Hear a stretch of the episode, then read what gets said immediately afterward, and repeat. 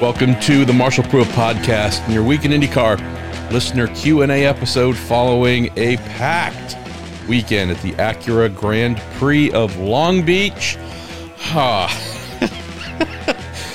I'm recording this at almost 4 o'clock on a Tuesday afternoon. I apologize if I'm a little sniffly and nasally. feel like I, I don't know what. I don't know if it's just sinuses or if I caught a little something. Uh, no COVID, thankfully. Did the test. Do the test every time I come home from an event, and uh, all good there. But uh, my dear wife, as well, is dealing with a little something congestion wise, so maybe that's our jam right now. But, anyways, thanks as always for sending in a ton of great questions. Our friend Jim Kaiser, member of the Prue Day, has put together our list, our new shorter form show, about an hour in length uh, we'll go overtime for the ones that really warrant it. Uh, we might do that a tiny bit here, but for the most part, we're going to stick to an hour. Going to say huge thank you as well to Cooper Tires that been our partners since the second year of the podcast. Once we get to May, uh, I think May 8th is it? That'll be our sixth year. Jeez. ah, it's just, yeah, it's crazy. Uh, crazy, crazy. Been doing this for a little while certainly not as long as many, many others, but uh, at least for me, this thing's been, uh, boy, it's been a big part of my life since it kicked off there in 2016. I also want to say a huge thank you to the Justice Brothers. Got to see the Justice family, uh, Mr. and Mrs. Justice, uh, their amazing daughter, Courtney, who uh, looks after so many things for them in their automotive, chemical, and lubricant business with amazing ties to motor racing, Indy 500 wins dating back to the what 50s. Uh, also last year with Meyershank Racing and Helio Castroneves. Uh, just truly immensely wonderful people uh, who take great care of us here in the show. And then also got to see my man not as much as I wanted. Flew all the way down from Canada. Uh, flew down from YYZ, good old Toronto, Derek Koska from TorontoMotorsports.com. So if you're in the mood, if you are in uh, in a place where you need motor racing memorabilia, IndyCar, F1, you name it, hats, T-shirts, models, stickers, pay a visit to TorontoMotorsports.com.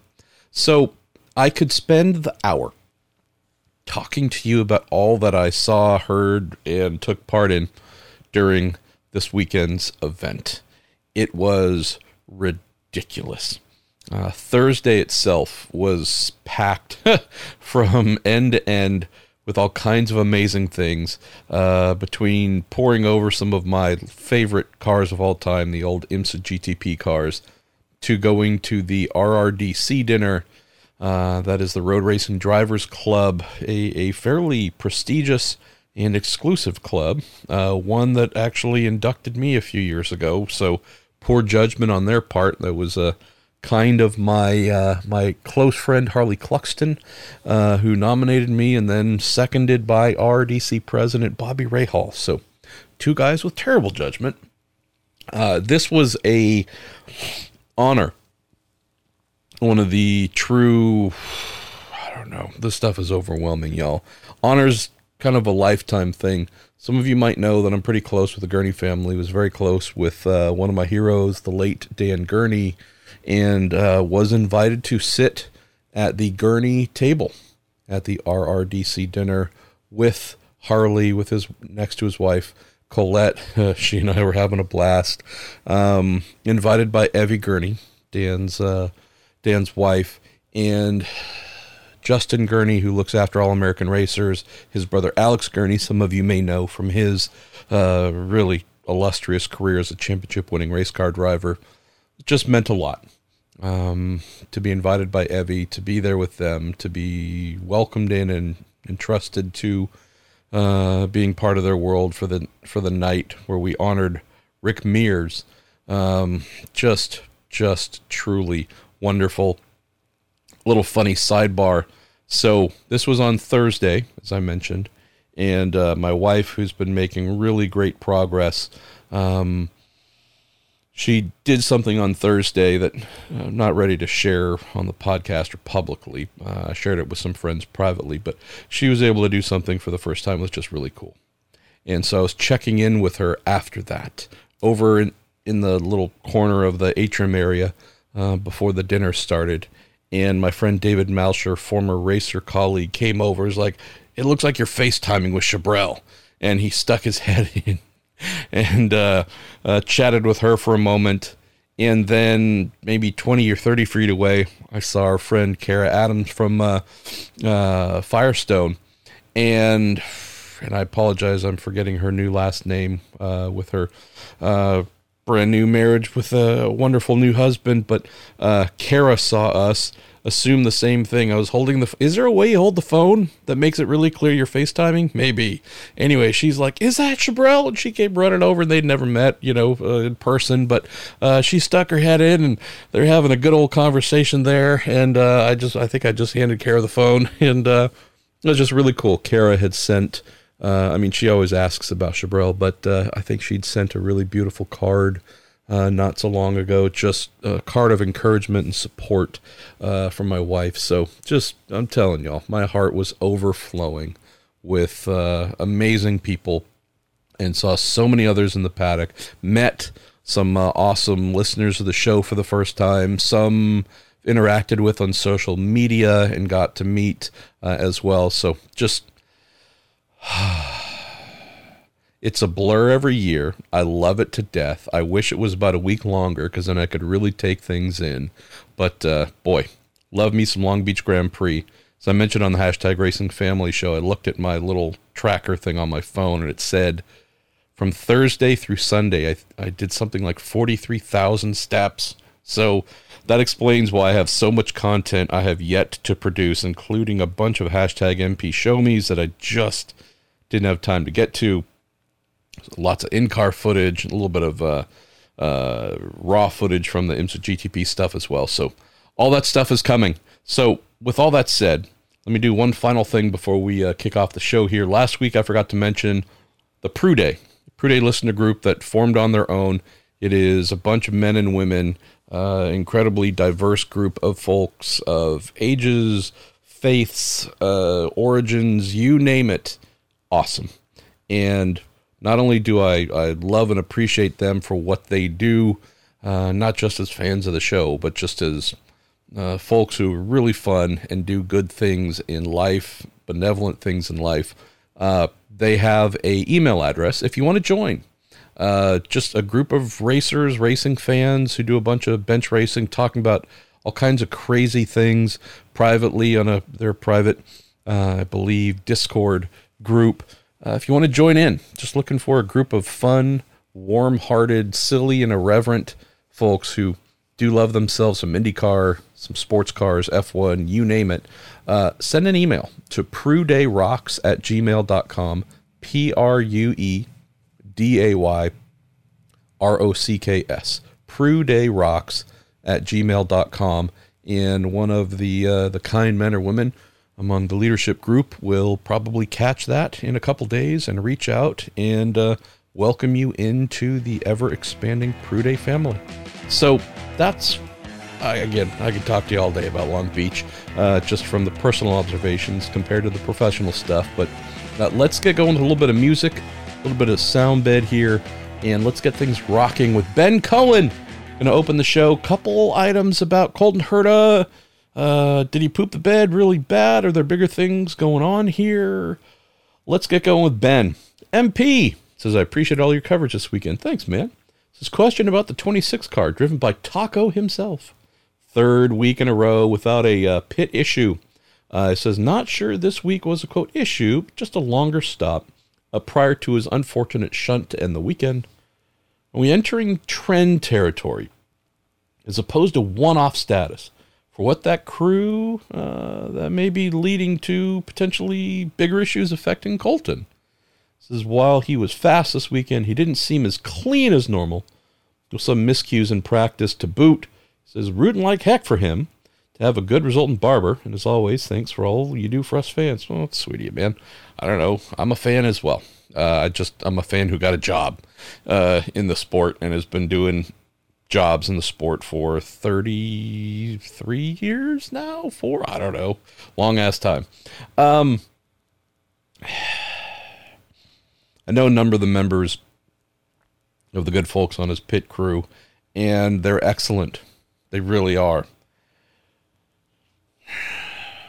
This was not a giant issue by any means that lost him some track position compared to the first two rounds, where a fueling error uh, and then the second race just a tire attachment error really were, you know, those were big mistakes.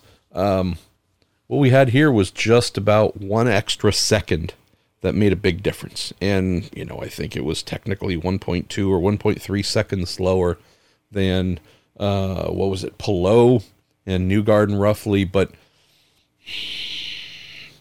even without a significant mistake, and it looked like they just waited an extra amount of time before dropping the car.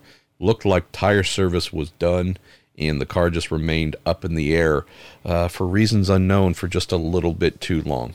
Uh, but it was just honestly, Ben, this brief lapse adding a second, just a little over a second to the pit stop compared to uh, adding five or 10 seconds or, you know, whatever it might be. Just this tiny miscue. This is really where things are starting to get down to. Uh, of the teams are, are so close. This car has been used for so long. Engineering quality uh, is so high. The driving quality is so high. Every year, more pressure is being applied to uh, IndyCar pit crews because, sorry, as I hit the microphone with my coffee mug, good lord, I need to get some rest. Um, this is just getting tougher every year. And so I only expect it to get worse next year. Where, yes, uh, yes, yes, yes. Pit crews, we love you. I used to be part of them, and uh, it sucks. I mean, you really have to be amazingly cool and amazingly brain dead uh, when you are changing tires.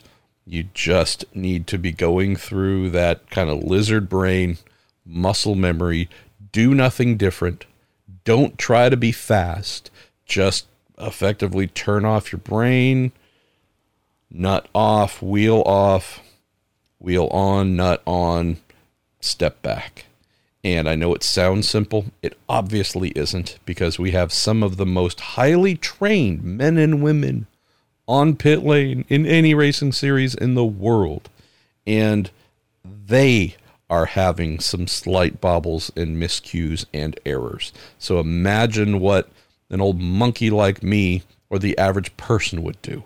It would be just a buffet of embarrassment. So there's no way to softly, easily, and nicely write that team A or team B really goofed up, or hey, slow stop killed their driver's chance at, at a podium or a win.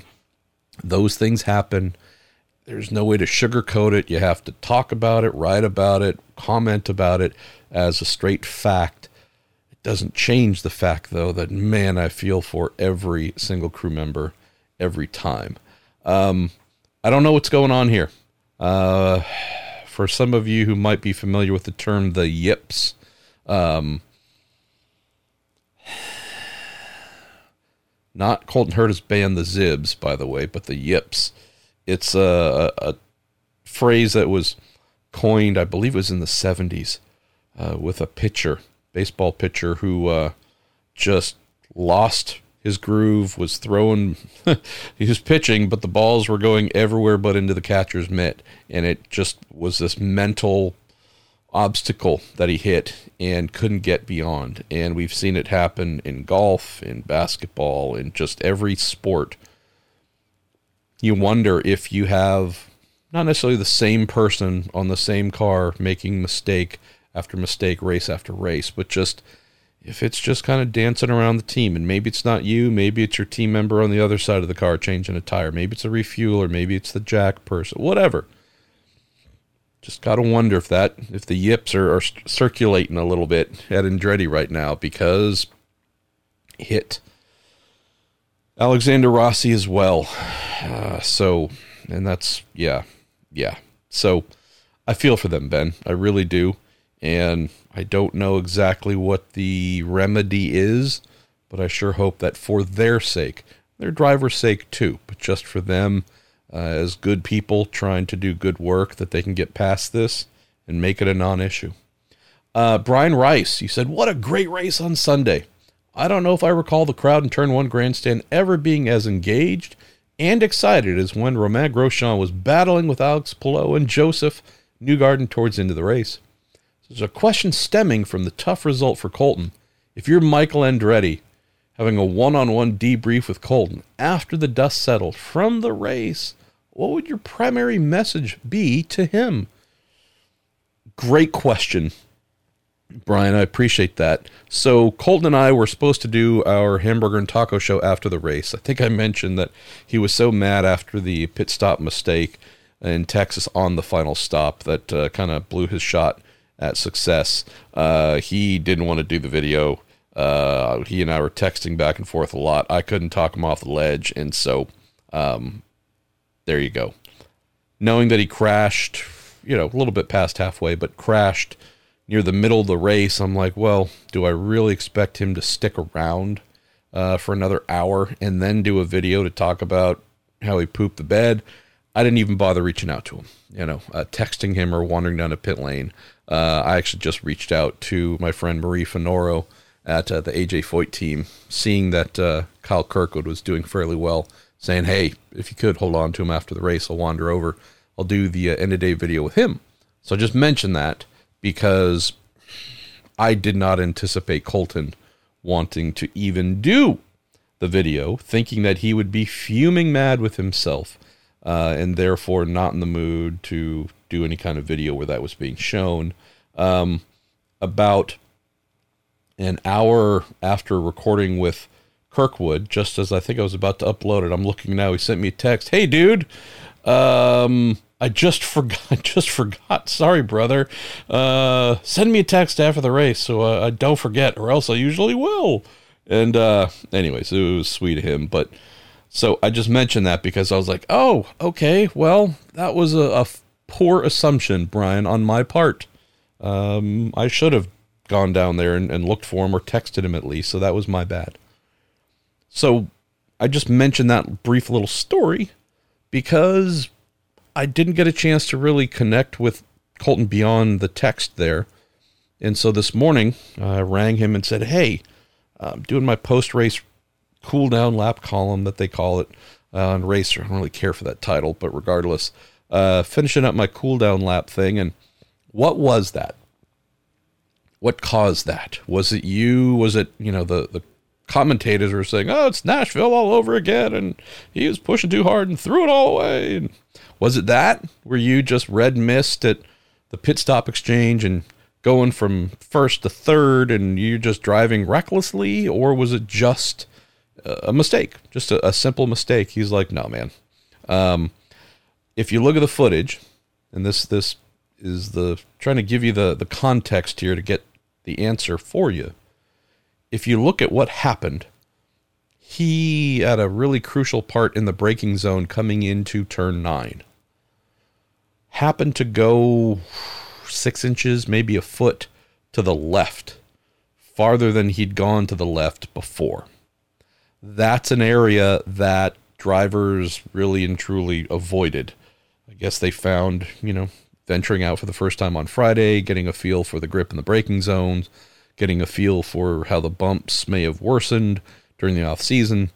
Uh, I could just say most drivers coming into turn nine, knowing it's already super bumpy, they feel those things out.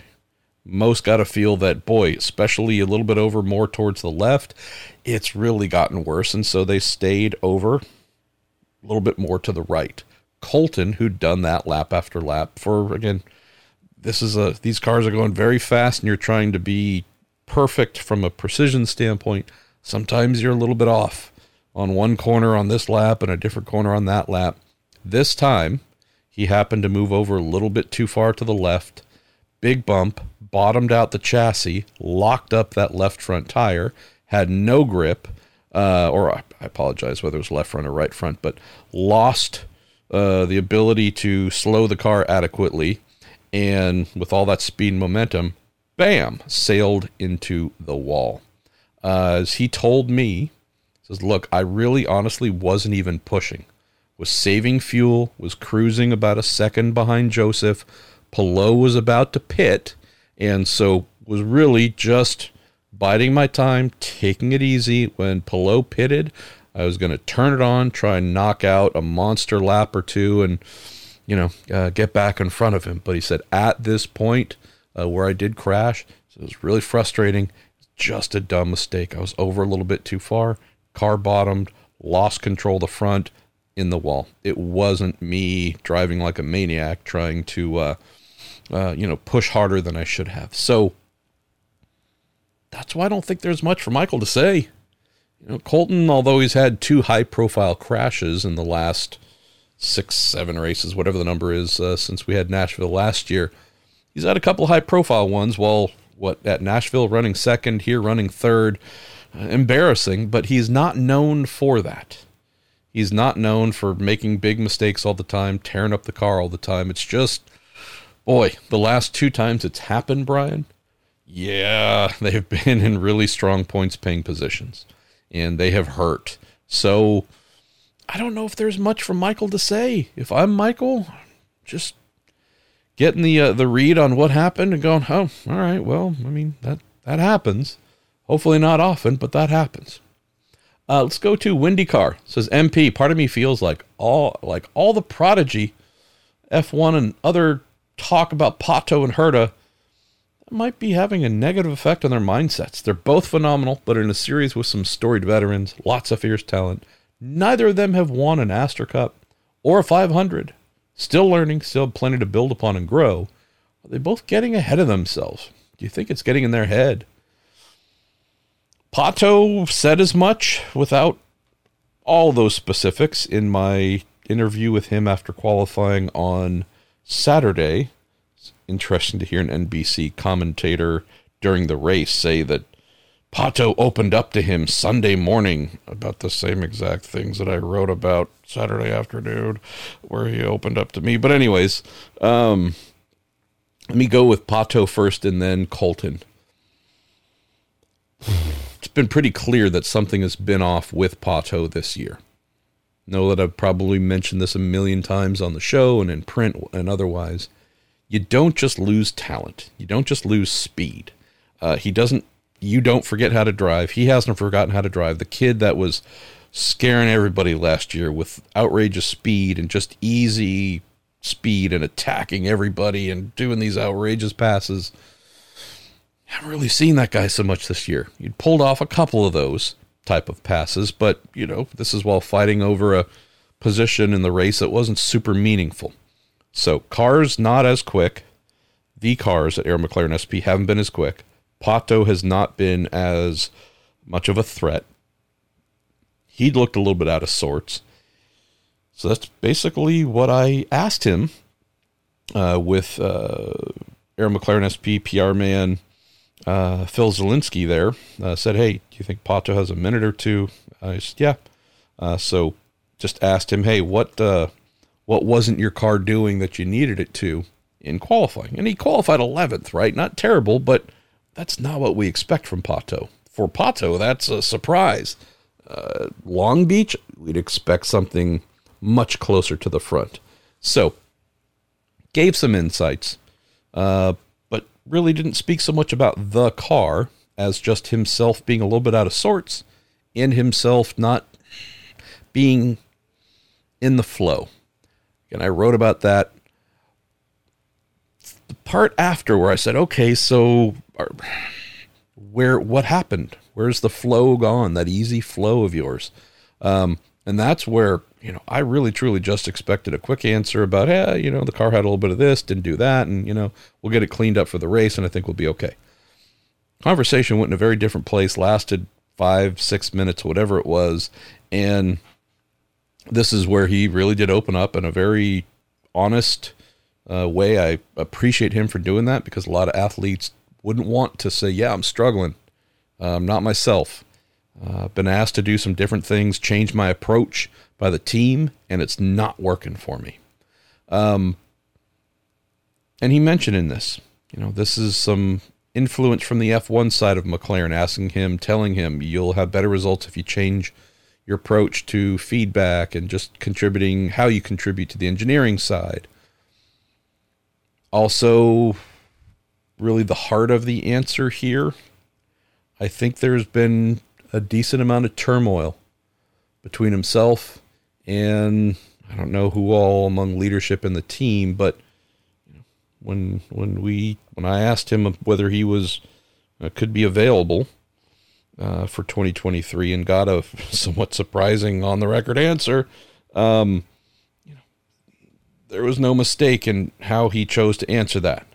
He could have just said no comment, left it alone, non-story.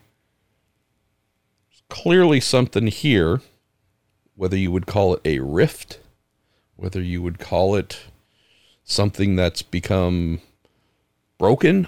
I don't know. But I know that while Pato was giving me a very honest answer, pushing back on the team and basically saying, I'm not doing what you're asking me to do anymore. I'm just going to do me and what makes sense to me. I didn't get a great look at Phil, uh, but I just know in the back of my mind that those are the kinds of things that make PR reps go, oh man, Oh man. Um the kid's honesty has been surprising. I don't say that because he has a reputation for lying or otherwise. I'm just saying normally you're not going to get that kind of honesty out of most drivers unless they're a, you know, multiple time champ, 15 year veteran, super secure in their place in the sport, in their team and hey, if uh, so, you know, if Scott Dixon wants to bark at the team, he will, and they're going to have to take it. He's not really the type of guy to do that, but I'm just saying, you know, a Will Power. Uh, run down the list of, of some real serious embedded veterans within a team. They've got the power and the the tenure to call folks out if they feel that's the best thing. It's usually not the case from someone who's been with the team for two years, is in year three, and has two wins to their credit, but, you know, not exactly standing on top of uh, impeccable credentials where you can fire shots and know uh, there's going to be no blowback from it. So I don't know if there's any blowback from the team for his answers to my questions on Saturday and the door that he opened there.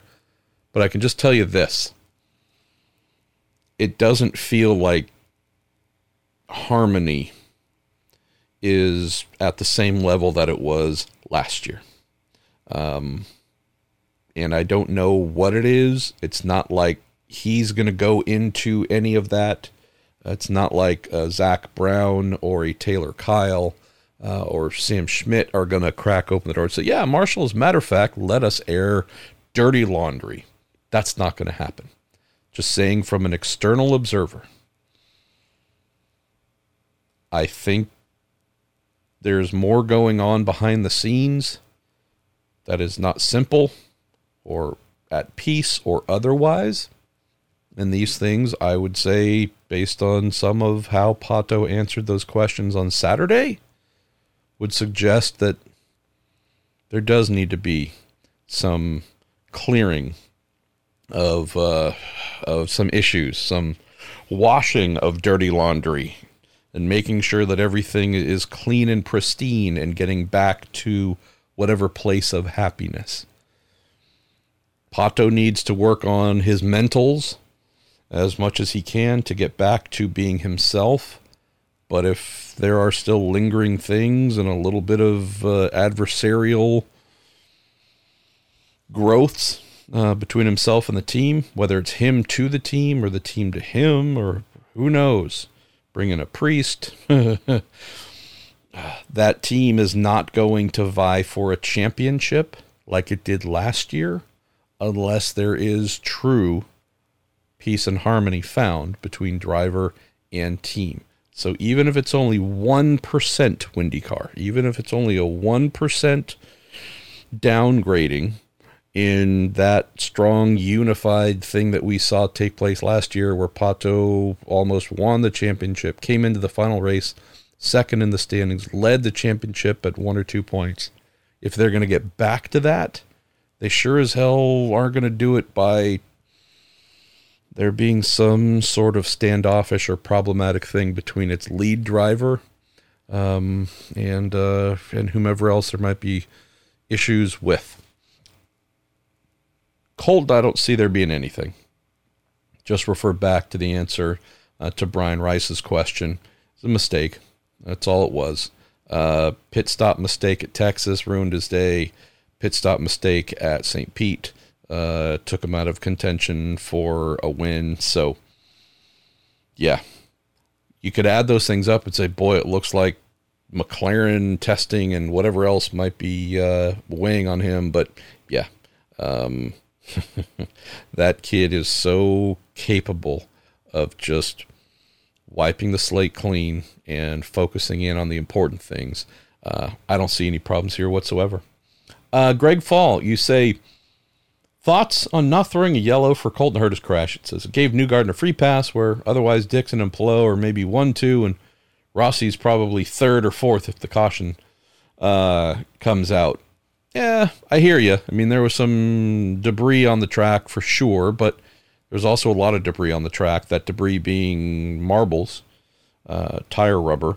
Uh, I know that the carbon bits and whatnot are certainly a little bit more dangerous than the tire marbles, but he crashed. There wasn't a wheel or a wing or something else left on the track, and he got himself out of the way and off of the racing circuit.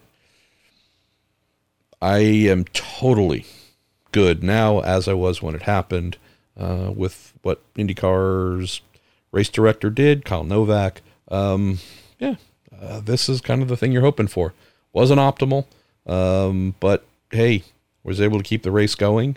And I think most people, or you know, a considerable number, were able to jump in and uh, get service and such. So I didn't see a big issue with it at all. Let's see. Michael Mueller says, "Is there a rule about how early a pit crew can set out tires before their car?" Sorry, I scrolled too far past your question here. Uh, before they set out tires before their car arrives at the pit box.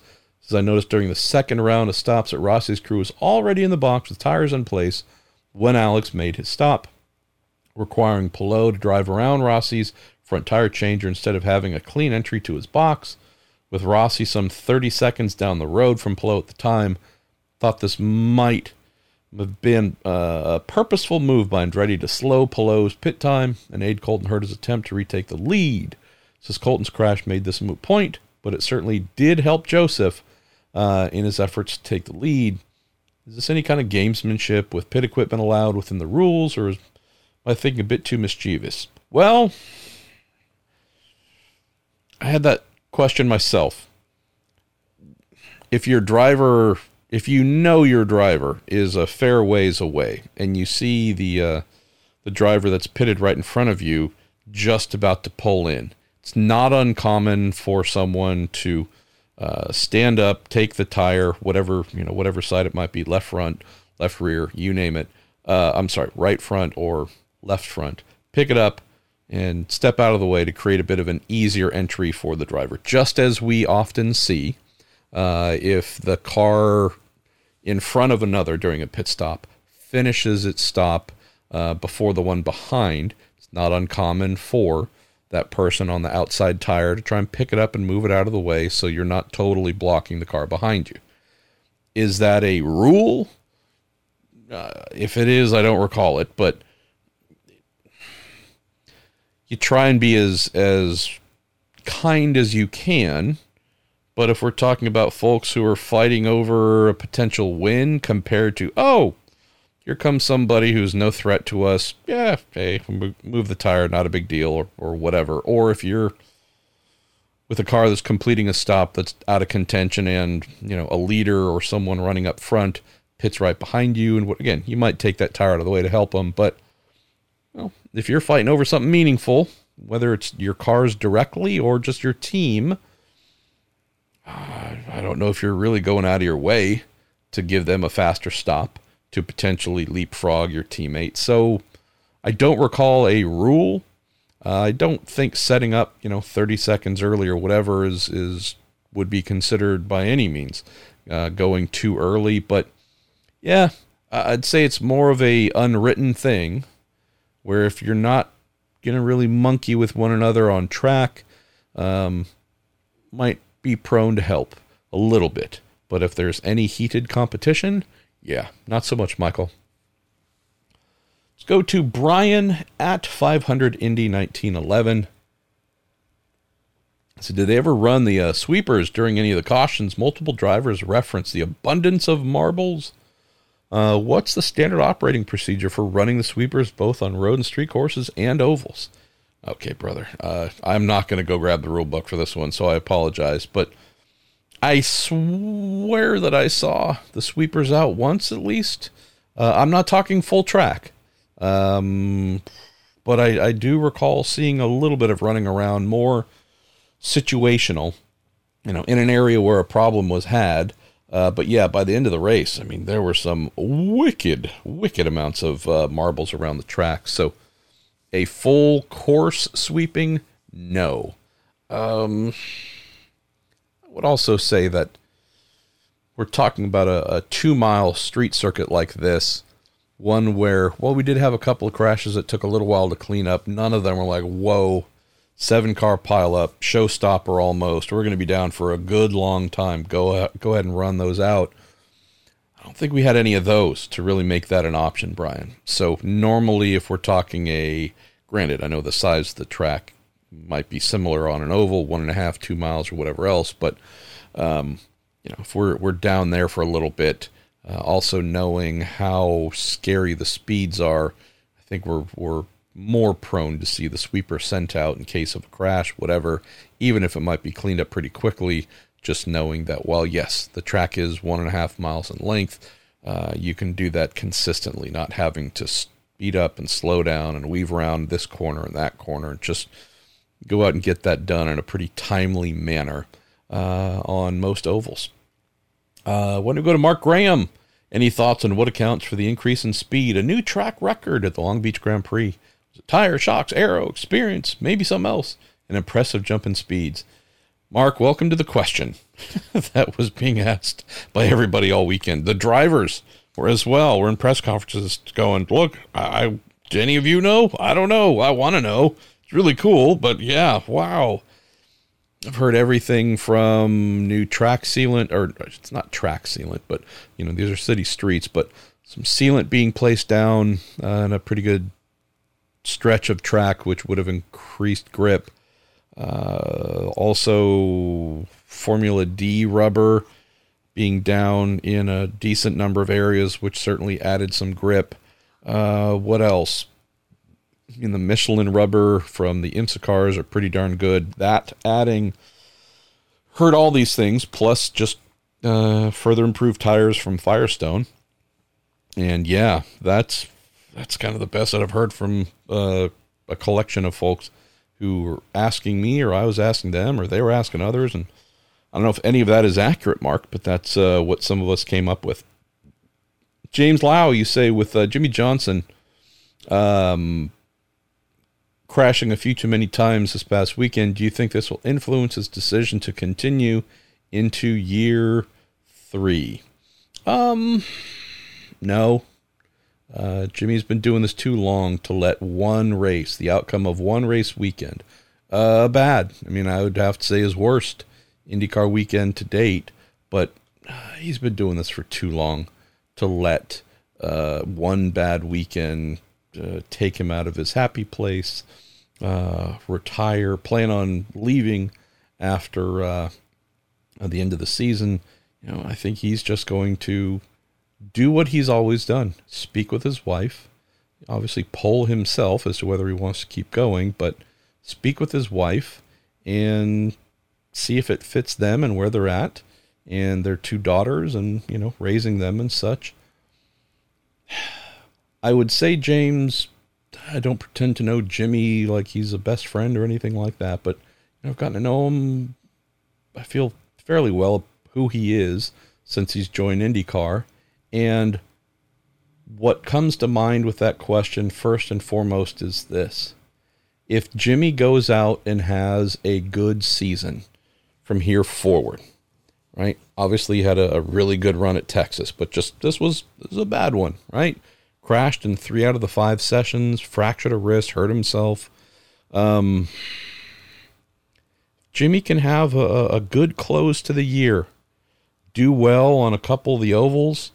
Uh, so to have a good oval season, I think really what he's looking forward to is trying to have a, a good road or street course um, result a couple of times. I think if he leaves this season feeling like, hey, you know what, that was good. I didn't, you know, maybe I didn't get a championship, but I can walk away feeling satisfied and that I really did make significant gains and had some rewarding finishes. I think that compared to, oh, it was rough and I crashed and uh, I don't, he's not the type to me to decide to call it quits based on a negative. He seems like the type who would say, That was awesome, thank you, and, and that's all I need, based on a positive uh, fulfillment and achievement. Uh, I know that he is not uh, willing to let anybody steal his joy, to let any critics and whom, whomever's written whatever shitty things he might have written uh, last weekend about him, uh, opined such things about him he is not the type to let any of that steal his joy. Tear him down, wear him down, make him want to leave. So, yeah, honestly, I don't want the guy to leave anytime soon. But I can tell you that if he were to have a really strong run for the rest of the year and he decided that was uh, good enough for him, I'd be really happy for him. Uh, let's see. Dave Hyson saw the wheel nut roll out uh, in front of the car. Car leaps over it. Pit reporter said someone was hit by that nut. No call. Is that pit equipment or not? P.S. That would leave a mark. Yes, it would. I believe it was beneath Pagenaud's car that got shot back. I don't know who it hit though, uh, or what it hit. Uh, so you sure would think that would be something that leads to a penalty. Um, so yeah, I don't know. Um, honestly, Dave, I Probably should have chased that down. Uh, why don't we go to Kevin Perez Frederico, who I missed last weekend. Uh, but congrats on having a good weekend with uh, the Porsche Carrera Cup program you with there, Kev. MPM surprise Chip didn't draft in Sebastian and Jimmie Johnson's car. I would think they would rather have him heal up. Uh, so Jimmie has a good showing at Indy. And this says, plus, would have been awesome for our beloved French fry to be back in a top level IndyCar program again. So why don't I start there? So, as I learned, team wouldn't confirm it, but that's fine. As I learned, um, they had indeed had Sebastian on standby. Uh, and I don't mean true like he is standing by but he he knew to be aware to be available if there was a need. Um, these are all things that go unreported because these were conversations between friends. Um, I called Seb Friday night at about eight o'clock once I got back to the hotel.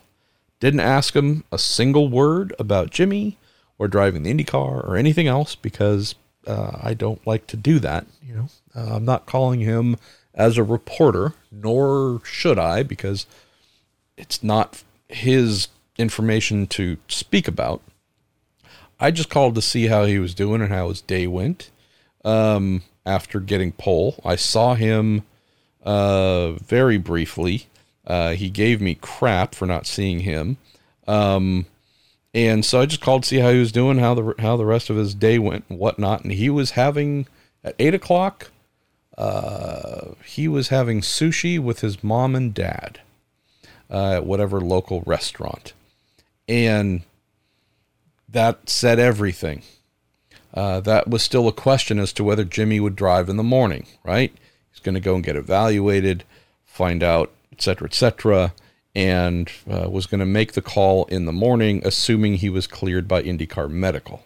Well, if there was a true panic, or a true concern about whether Jimmie would or would not drive Saturday morning, Sebastian would not have been at sushi. He would probably still be at the track, uh, having a seat poured and getting fitted to the 48 car, and having all that stuff uh, done and ready to go in anticipation of possibly needing to drive in the morning. It is not something. I think it was what like a 8:45 or 9 a.m. session uh, Saturday morning, free practice two, whatever time it was. No way they were going to uh, start the process of getting him fitted to the car and get everything done and right um, in the limited amount of time before that first early practice session started on Saturday.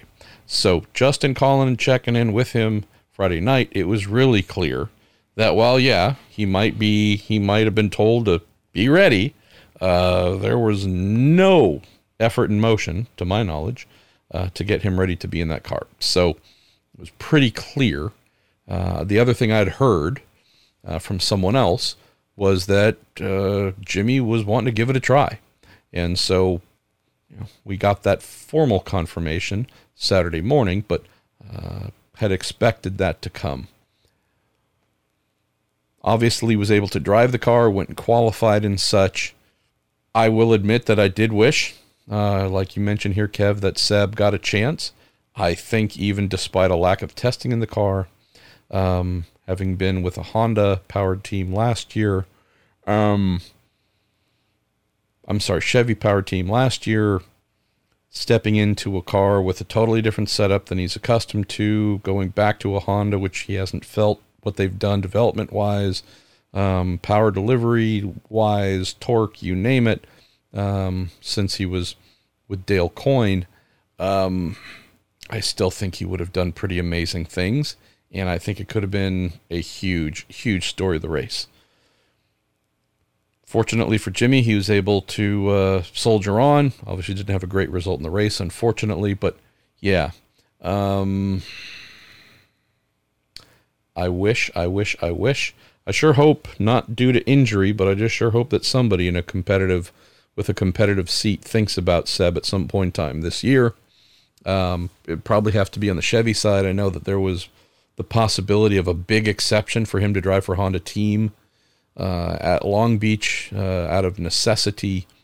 Uh, but he is truly contracted to do big things with General Motors slash Cadillac.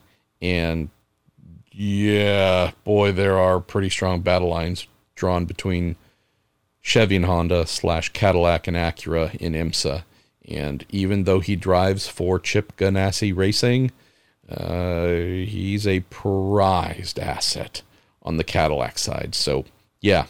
Uh, again, team didn't confirm any of this, but uh, I'm pretty well aware that if needed, could have been in there. Uh, let's see. Neil Doik, Do, Duiker? Duiker? I'm not sure how to pronounce your last name. D U I K E R. I apologize, Neil.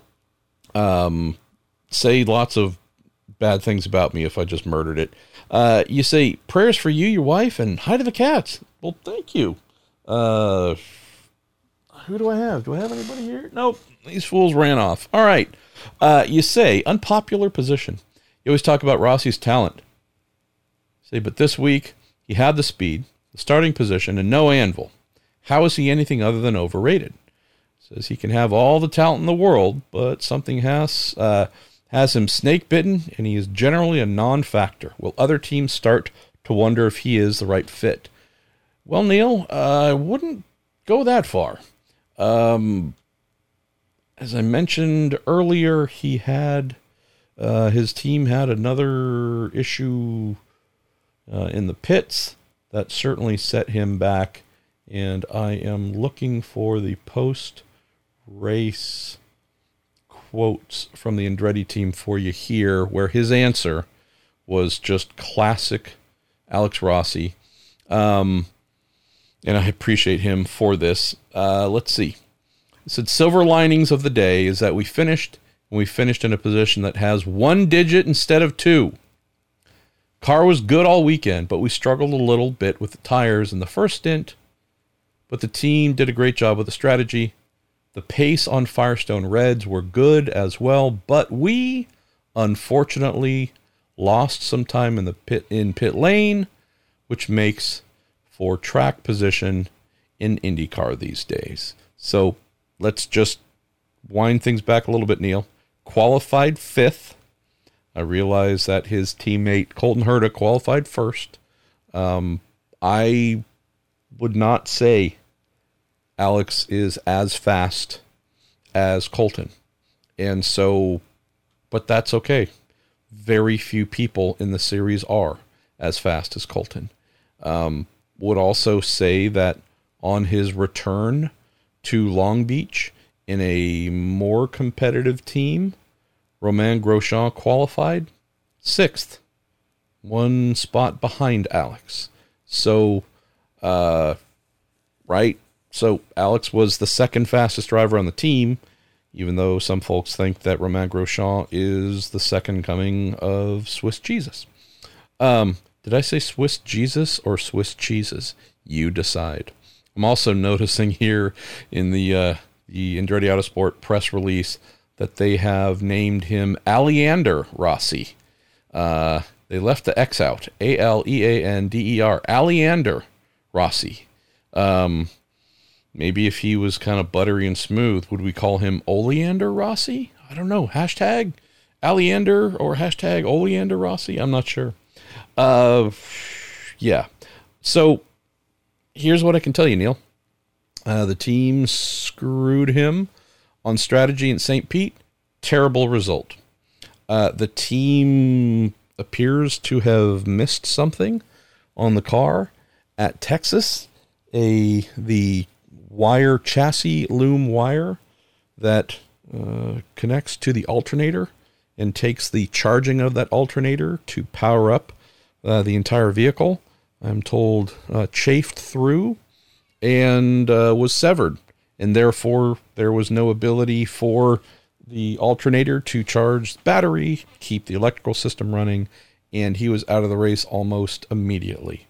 Uh, here, while running well, has yet another issue with um, duration of the pit stop, not of his making, falls back, uh, ends up finishing eighth. So I would say talent and a lack of talent would have absolutely nothing to do with these three items. Uh, we I spoke earlier about Pato being in a not great headspace and needing to get things cleared and get back to being himself, which he did not completely, but to a, a decent degree at this race. Uh, he's had a slow start to the year for all the reasons that I mentioned.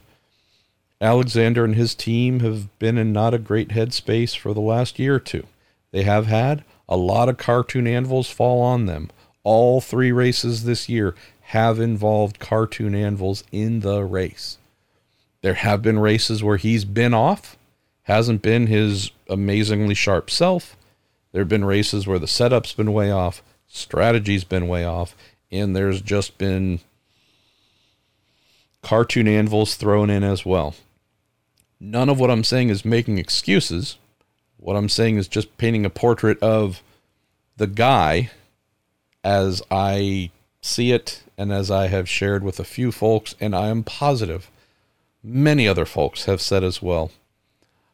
Alexander needs a change of scenery. Not because the Andretti folks are bad, not that his crew, from race engineer Jeremy Milless down to the person doing the most menial job on the 27 car are unskilled, etc. Not just right. Sometimes a team needs to change the head coach.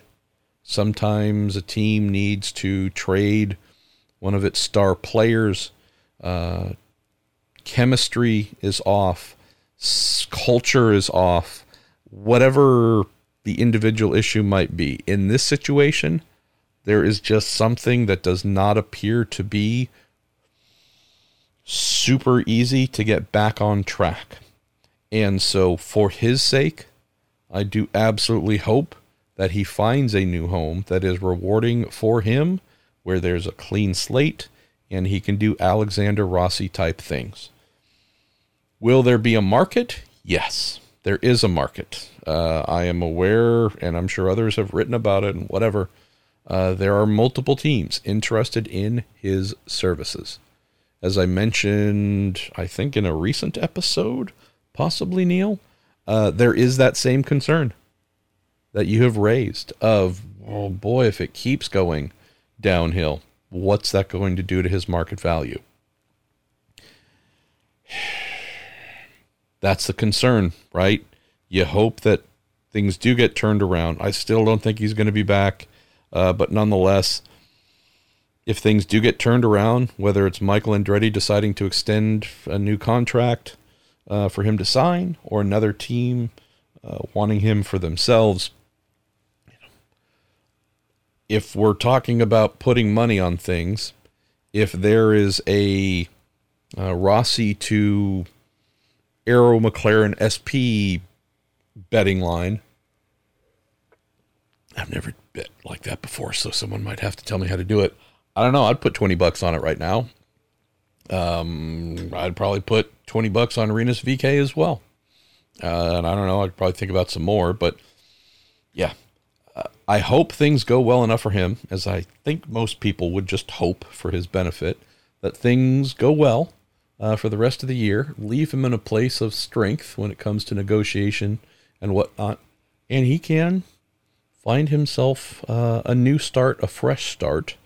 That, um, yeah, just want to see the guy doing stuff that makes him happy and fulfilled. Same like I mentioned about Jimmie Johnson, same for every other driver. Um, this is a guy who, in his happy place, Simon Pagenaud is another one, right? Uh, when things are going well, the guy's devastatingly effective. Whatever change has to take place for him to fall back into that groove, uh, that's what I want to see because this guy is this guy's so damn good. All right, last couple of things here. Uh, Tommy Backman, or is it Bachman? You've got the umlauts, I think, over your the A in your last name, and I'm not sure what to do with that. But it says, "Hey, and thanks for all the good content you deliver about IndyCar." Thanks, Tommy. Uh, says, uh, "What do you think about the problem Felix and McLaren are having with setup? Mostly driver, whole package." Um, say, "Welcome far from Värnamo, Sweden." Thanks, Tommy. I think we're in the third race in a new engineering relationship between the great Craig Hampson and the great Felix Rosenqvist. Yeah, I mean they they missed significantly in terms of balance uh, to open the stint, uh, open the race. They missed significantly on duration. Right, Felix was quick briefly, and then looks like the back of the car started dancing around on him and tires gave up prematurely and things just really truly went downhill from there. Um he loves Craig, Craig loves him. There's a lot of great potential here. We've seen Felix on pole. We've seen Felix start fourth this past weekend. It all at least says to me, Tommy, the two of them has found the two of them has found. Good Lord, let me try and speak English correctly. The two of them have found significant short burst speed. Sunday's race would be uh, evidence of that. Would say even the race at Texas would be evidence of that. How to make the car perform at a high rate of speed over all laps during a stint, that is clearly the place where they need to focus their efforts not next, but now. And if they can hold on to what they have in terms of qualifying pace and also figure out how to make the car perform to Felix's liking without the tires being torched uh, before the halfway point of a stint, legitimately, they become a serious problem uh, for a lot of people. So I don't, I don't think there's anything massive here, crazy, far off, and oh my gosh. I think it's just, hey, you know, give them a little while to figure each other out. Um, come up with some ideas. And I have no doubt they're going to get to a good place here very, very soon. Uh, down to our last couple of questions here. Ryan Terpstra says, Hey, the, uh, hey, hashtag MP show me. Who was at fault when Simon started gardening for the winner's wreath for the Indy 500? hey, now, bonus points for drawing trajectory lines uh, and everything. Uh, look, y'all know that I love me some Simon Pagenaud, but that doesn't change the fact that, you know, I'm going to tell you as it is. And yeah, I don't know what he was thinking there. Um,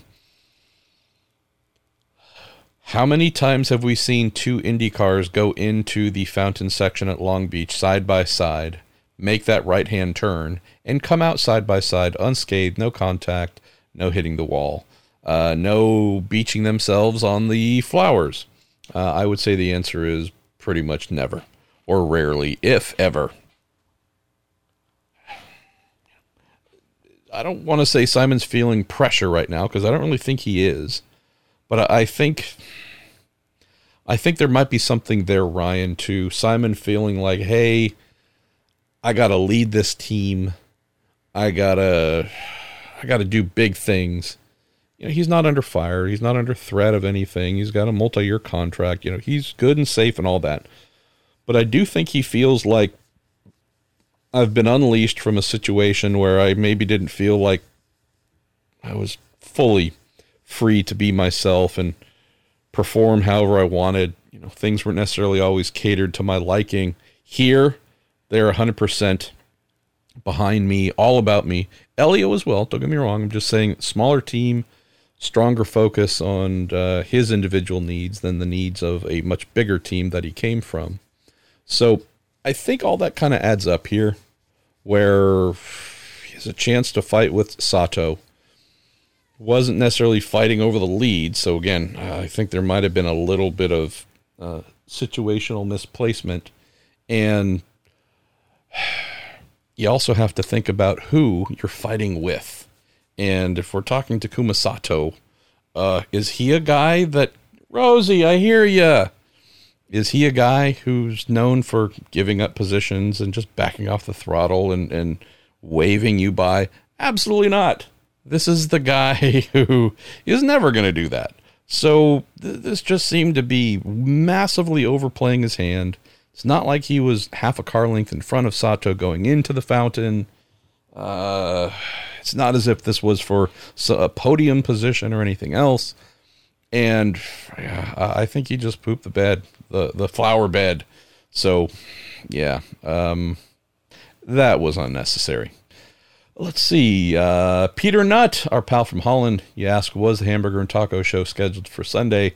Already covered that off, but also, you know, huddled up with Colton too. Was like, hey, you know, uh, I I use the reaction at Texas as a guide for okay, maybe uh, I need to just not consider you for the days when things go wrong, and it was like no no no, you know, uh, let's let's not make that the the trend. So I think we should be good going forward, but I don't know if I'm going to do every day with Colton at the races going forward. I do like the idea of bouncing around a little bit. Also, if y'all agree, really thought that Kyle Kirkwood did a darn good job. So I think I might need to have me some more Kyle Kirkwood. Um, Kevin DeVries, MP, hoping all is well with the uh, two and four legged residents of your home. Says with official event sources giving Toronto the green light. You heard anything from Green Savoree about adjustments for the increased field size?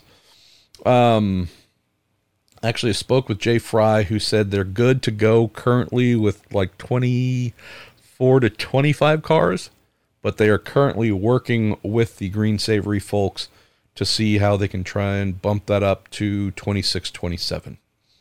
Um, we're going to close with our pal Jim Kaiser. We mentioned puts together the questions for the show. And I'm going to have to send Jim a little note and say, don't do this again. He said, to do this week's list, I skipped a job interview. Priorities, man. Haiku from Jim. That's where we got to know him on the show, but I don't want Jim skipping interviews to put together the silly list here. So please don't do that anymore, Jim. Please, please, please. Uh, you, your fine family, your kids, and all that, way more important. So there you go. Uh, y'all, I still have, uh, I think, about 10 more stickers to put up for uh, offer on the uh, good old Marshall Pruett podcast merchandise page. I didn't mention this at the beginning for one reason and one reason alone I forgot. Uh, but if you have the least bit of interest, you might check out marshallpruettpodcast.com. We do have 1,200 plus episodes for your perusal and enjoyment as Rosie continues to howl behind me. Um, and we have some new show stickers and other stickers that I've posted. And If you'd like any of them, well, please buy some. Whatever you order there, whether it's stickers, whether it's some of the memorabilia and whatnot that I've posted, um, all those purchases help my wife and I. I help the show, uh, covering things cost wise in the show, but they helped my wife and I first and foremost. And uh, appreciate you. And for all those who have been doing that for a little over a year now. So, with all that said, I am Marshall Pruett. This is the Marshall Pruett podcast with my cat Rosie, who really wants to be on the show. Come here, baby. Come here, mama. Come here. To you too. She is a big talker all the time. The mic's right in front of you, girl. No, come on. You love meowing behind me. You're not going to meow while you're right in front of the mic. You're going to get away. What are you doing? Rubbing her belly. Uh, want to say a big thank you, as always, to TorontoMotorsports.com, the Justice Brothers, and Cooper Tires, and all of you for the great questions that you send in each week. Now you're looking away. You're so silly, girl. Uh, Rocks at gmail.com if you want to join a new racing family there. And uh, should have the Racing Family Show with Ricardo Juncos, my pal Mo Murray, who's the head of Mazda Motorsports, and uh, who else? Alanis King, uh, journalist and also author of a new book that's coming out. Uh, and I don't know, I think we had a few other folks too. Uh, should have that show up here shortly. And we'll look forward to speaking to you all soon here on the good old Marshall Pruett podcast. Ah, you meow right at the end. Perfect timing, baby girl. Yes.